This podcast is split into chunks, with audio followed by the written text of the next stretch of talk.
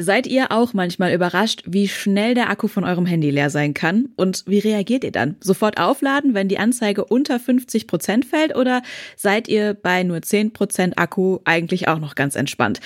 Rund ums Aufladen von Akkus ranken sich ja super viele Mythen, wie man es denn letztendlich richtig macht. Und viele davon sind tatsächlich gar nicht wahr. Deswegen wollen wir heute in dieser Folge mit Akkumythen aufräumen und euch alles über Akkus erklären, was ihr wissen müsst. Mein Name ist Anja Bolle. Hi. Fortschritt. Der Detektor FM Technik Podcast. Präsentiert von Tibber. Endlich Durchblick beim Strompreis. Mit einem dynamischen Stromtarif von Tibber. Um uns den Akkumythen zu widmen, habe ich mir Unterstützung geholt. Unser Redakteur Jonas Nikolik hat sich eingelesen in die Welt der Akkus. Jonas, was hat dich am meisten überrascht? Also ich habe bisher immer an den Mythos geglaubt, dass man seinen Akku immer voll aufladen soll und komplett leer werden lassen soll, um ihn zu schützen. Das klingt jetzt so, wie du das formulierst, dass das gar nicht stimmt. Tatsächlich hat das mal gestimmt, und zwar als die meisten Geräte noch Nickel-Cadmium-Akkus hatten. Die gibt's heute aber fast gar nicht mehr. Die meisten Geräte haben heute Lithium-Ionen-Akkus und die fühlen sich zwischen 30 und 70 Prozent am wohlsten. Wenn man seinen Akku schonen möchte, also immer aufladen, bevor er unter 30 Prozent fällt und nur bis 70 Prozent laden. Voll aufladen und komplett leer laufen lassen ist also sogar auf Dauer schädlich für den Akku. Okay, das kann, finde ich, im Alltag aber ganz schön unpraktisch sein. Ich glaube, ich würde jetzt nicht unbedingt freiwillig morgens mit nur 70 Prozent Akku das Haus verlassen. Klar, manchmal will man morgens mit 100 Prozent Akku aus dem Haus gehen. Es hilft aber auch schon ab und zu, den Akku nicht ganz voll aufzuladen, wenn man mal weiß, dass man an dem Tag keine ganze Ladung braucht. Außerdem muss man auch nicht immer genau bei 70 Prozent den Stecker ziehen. Es hilft ja schon, den Akku nur auf 80 oder 90 Prozent zu laden. Also einfach nur so viel laden, wie man gerade braucht und lieber öfter, dafür aber kürzer laden. Wenn man das nicht macht, geht der Akku auch nicht kaputt, der hält dann einfach nur nicht so lange. Bei schonender Nutzung und klugen Laden können Handy-Akkus durchschnittlich vier Jahre oder länger gute Leistung erbringen. Gibt es denn etwas, was man auf jeden Fall dann vermeiden sollte? Man sollte auf jeden Fall vermeiden, billige Netzteile zu verwenden. Eigentlich gibt es auch das CE-Zeichen, das garantieren soll, dass das Netzteil sicher ist aber das wird leider auch gerne mal gefälscht. Es gibt den Mythos, dass man nur das Originalnetzteil verwenden sollte, was wiederum nicht stimmt. Solange man nicht gerade zu dem billigsten Netzteil greift und bei einem vertrauenswürdigen Händler kauft, sollte man aber eigentlich auch auf der sicheren Seite sein. Wenn man ein billiges Netzteil kauft, ist das im Zweifel nicht nur schädlich für das Gerät und den Akku, sondern kann auch gefährlich für die NutzerInnen sein. Okay, also da besser aufpassen.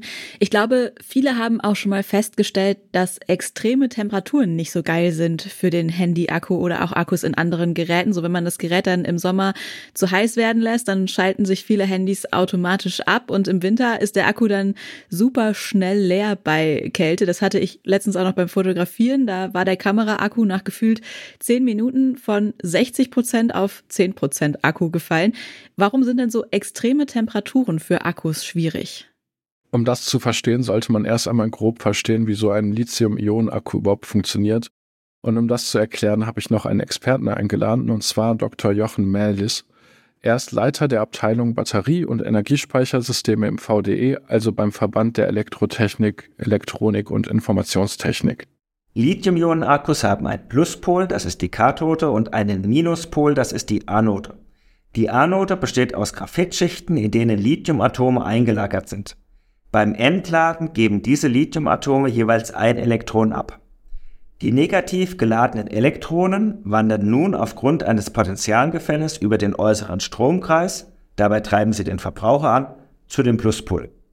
Gleichzeitig wandern die durch die Abgabe eines Elektrons entstandenen Lithium-Ionen durch die Elektrolytflüssigkeit ebenfalls zum Pluspol um den Ladungsausgleich zu gewährleisten, damit Strom weiterhin fließen kann. Durch Wärme wird dieser Prozess, den Dr. Melis eben beschrieben hat, beschleunigt. Die Elektronen und Protonen schwimmen aus dem in einer Elektrolytflüssigkeit. Bei extremer Wärme kann die sich zersetzen und es können sich Salzkristalle bilden. Und was kann man machen, um zu verhindern, dass der Akku zu warm wird? Man sollte das Handy nicht überlasten. Das kann schon mal passieren, wenn man auf dem Handy spielt oder irgendetwas Energieintensives macht und das Handy gleichzeitig lädt. Vor allem beim Schnellladen kann das schon mal passieren. Sonst sollte das aber eigentlich kein Problem sein, das Handy beim Laden zu benutzen. Das gleiche gilt übrigens fürs kabellose Laden. Auch kein Problem, außer das Smartphone wird zu heiß. Natürlich kann es auch passieren, wenn das Handy zu lange in der Sonne liegt. Am besten achtet man einfach ein bisschen darauf, wie warm das Handy wird. Zunächst zieht man dann den Stecker oder legt es in den Schatten und lässt es ein bisschen abkühlen. So sprechen wir mal über diesen Mythos Nummer eins. Ich glaube, das ist das mit dem Handy über Nacht laden. Wie sieht's denn damit aus? Sollte man das vermeiden? Nur ein Spot, dann geht es mit dem Podcast weiter. Ganz Deutschland will gerade Strom sparen. Klar, kürzer duschen und nur noch bei 30 Grad waschen hilft auch, aber es geht auch einfacher und vor allem komfortabler. Und zwar mit einem dynamischen Stromtarif von Tibber. Tibber ist der erste digitale Ökostromanbieter, der euch eine App an die Hand gibt, um euren Stromverbrauch zu verstehen. Ihr könnt sehen, was der Strompreis an der Börse kostet. Und euren Verbrauch könnt ihr in Echtzeit in der App verfolgen. Im Gegensatz zu anderen Stromanbietern bekommt Tibber außerdem keine Gewinnaufschläge für euren Stromverbrauch. Tibber steht auf der Seite der Verbraucherinnen und Verbraucher, ist transparent und monatlich kündbar. Das ist Tibber. T-I-B-B-E-R. Und mit dem Code Fortschritt könnt ihr jetzt 50 Euro bei der Neuanmeldung sparen.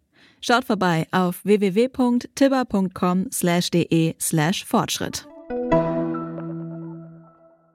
Das kommt tatsächlich ein bisschen aufs Handy an, denn moderne Handys unterbrechen den Ladevorgang automatisch, wenn sie voll sind.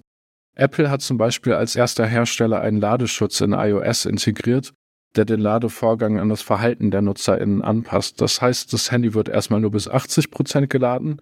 Nach einer Weile weiß das Handy dann, wann du ungefähr aufstehst und lädt den Rest dann erst kurz davor auf. Bei einigen Android-Handys gibt es die Funktion mittlerweile auch, bei Handys, die diese Funktion nicht haben, sollte man es aber eher vermeiden, über Nacht zu laden. Das geht dann auf jeden Fall auch auf die Lebensdauer des Akkus. Bisher haben wir eher über Akkus in Handys und anderen kleineren Geräten geredet. Was ist denn mit größeren Akkus, zum Beispiel die in E-Autos? Gibt es da Unterschiede?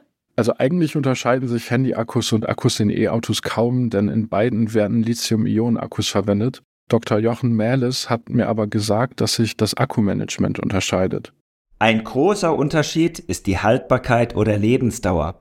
Smartphone-Akkus werden so betrieben, dass man stets die volle Kapazität ausschöpfen kann, um das Smartphone möglichst erst am Abend wieder laden zu müssen. Allerdings bedingt das, dass nach circa zwei Jahren oder vielleicht 500 bis 600 Ladezyklen nur noch 80 Prozent der ursprünglichen Kapazität zur Verfügung stehen. Autobatterien sind im Gegensatz dazu so ausgelegt, dass dieser Wert erst nach acht oder zehn Jahren erreicht wird.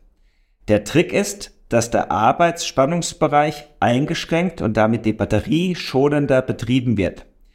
Allerdings verliert man so auch die theoretisch maximal zur Verfügung stehende Kapazität, aber das ist so eindesignt und der Anwender sieht nur die Kapazität, die er auch tatsächlich aus der Batterie herausziehen kann. Beim Recycling gibt es auch einen Unterschied. Nach ungefähr 800 bis 1000 Ladezyklen hat ein Akku nur noch 70 bis 80 Prozent der Kapazität. Dann hat ein E-Auto-Akku fast schon ausgedient, weil das natürlich auch auf die Reichweite geht. Doch bevor der Akku recycelt wird, bekommen Akkus aus elektronischen Autos ein zweites Leben. Denn die können noch in stationären Stromspeichern genutzt werden, um die schwankenden Stromeinspeisungen aus erneuerbaren Energien auszugleichen. Erst wenn sie auch dort ausgedient haben, werden sie dann recycelt. Und was passiert mit äh, Handy-Akkus, nachdem die ausgedient haben? Für Smartphone-Akkus gibt es leider keinen weiteren Verwendungszweck mehr. Sie werden also in der Regel direkt recycelt, zumindest wenn sie auch fachgerecht entsorgt werden. Viele Menschen schmeißen ihre Handys einfach in den Hausmüll oder lassen sie zu Hause in einer Schublade verrotten. Die Besitzer von Lithium-Ionen-Akkus sind verpflichtet, die nicht mehr benötigten Batterien in den Sammelstellen zurückzugeben beispielsweise im Supermarkt oder im Baumarkt. Die Batterien werden in speziellen Recyclingunternehmen geschreddert und die wertvollen Rohstoffe im Hochofen zurückgewonnen. Die enthaltenen Metalle wie Kupfer, Eisen, Aluminium, Nickel, Mangan, Kobalt werden im Kreislauf zurückgeführt. Also, wenn ihr noch Handys oder alte Geräte zu Hause rumliegen habt, bringt sie am besten zu den Sammelboxen, die man im Einzelhandel findet. Und damit haben wir Mythen über Handy-Akkus und andere Akkus in Geräten geklärt. Wenn ihr ein bisschen was für die Umwelt tun wollt oder einfach euren Akku schonend behandeln wollt, dann wisst ihr jetzt wie. Vielen Dank, Jonas. Gerne. Damit sind wir nicht nur am Ende dieser Folge, sondern auch am Ende dieser Staffel Fortschritt angekommen. Wenn ihr die nächste Staffel nicht verpassen wollt, dann folgt diesem Podcast in der Podcast-App eurer Wahl. Dann erscheinen nämlich die neuen Folgen immer direkt in eurem Podcast-Feed. Die Redaktion für diesen Podcast hatte Jonas Nikolik. Produziert wurde diese Folge von Benjamin Zerdani. Mein Name ist Anja Bolle. Vielen Dank fürs Zuhören. Tschüss und bis zum nächsten Mal. Fortschritt. Der Detektor FM Technik Podcast. Präsentiert von Tibber.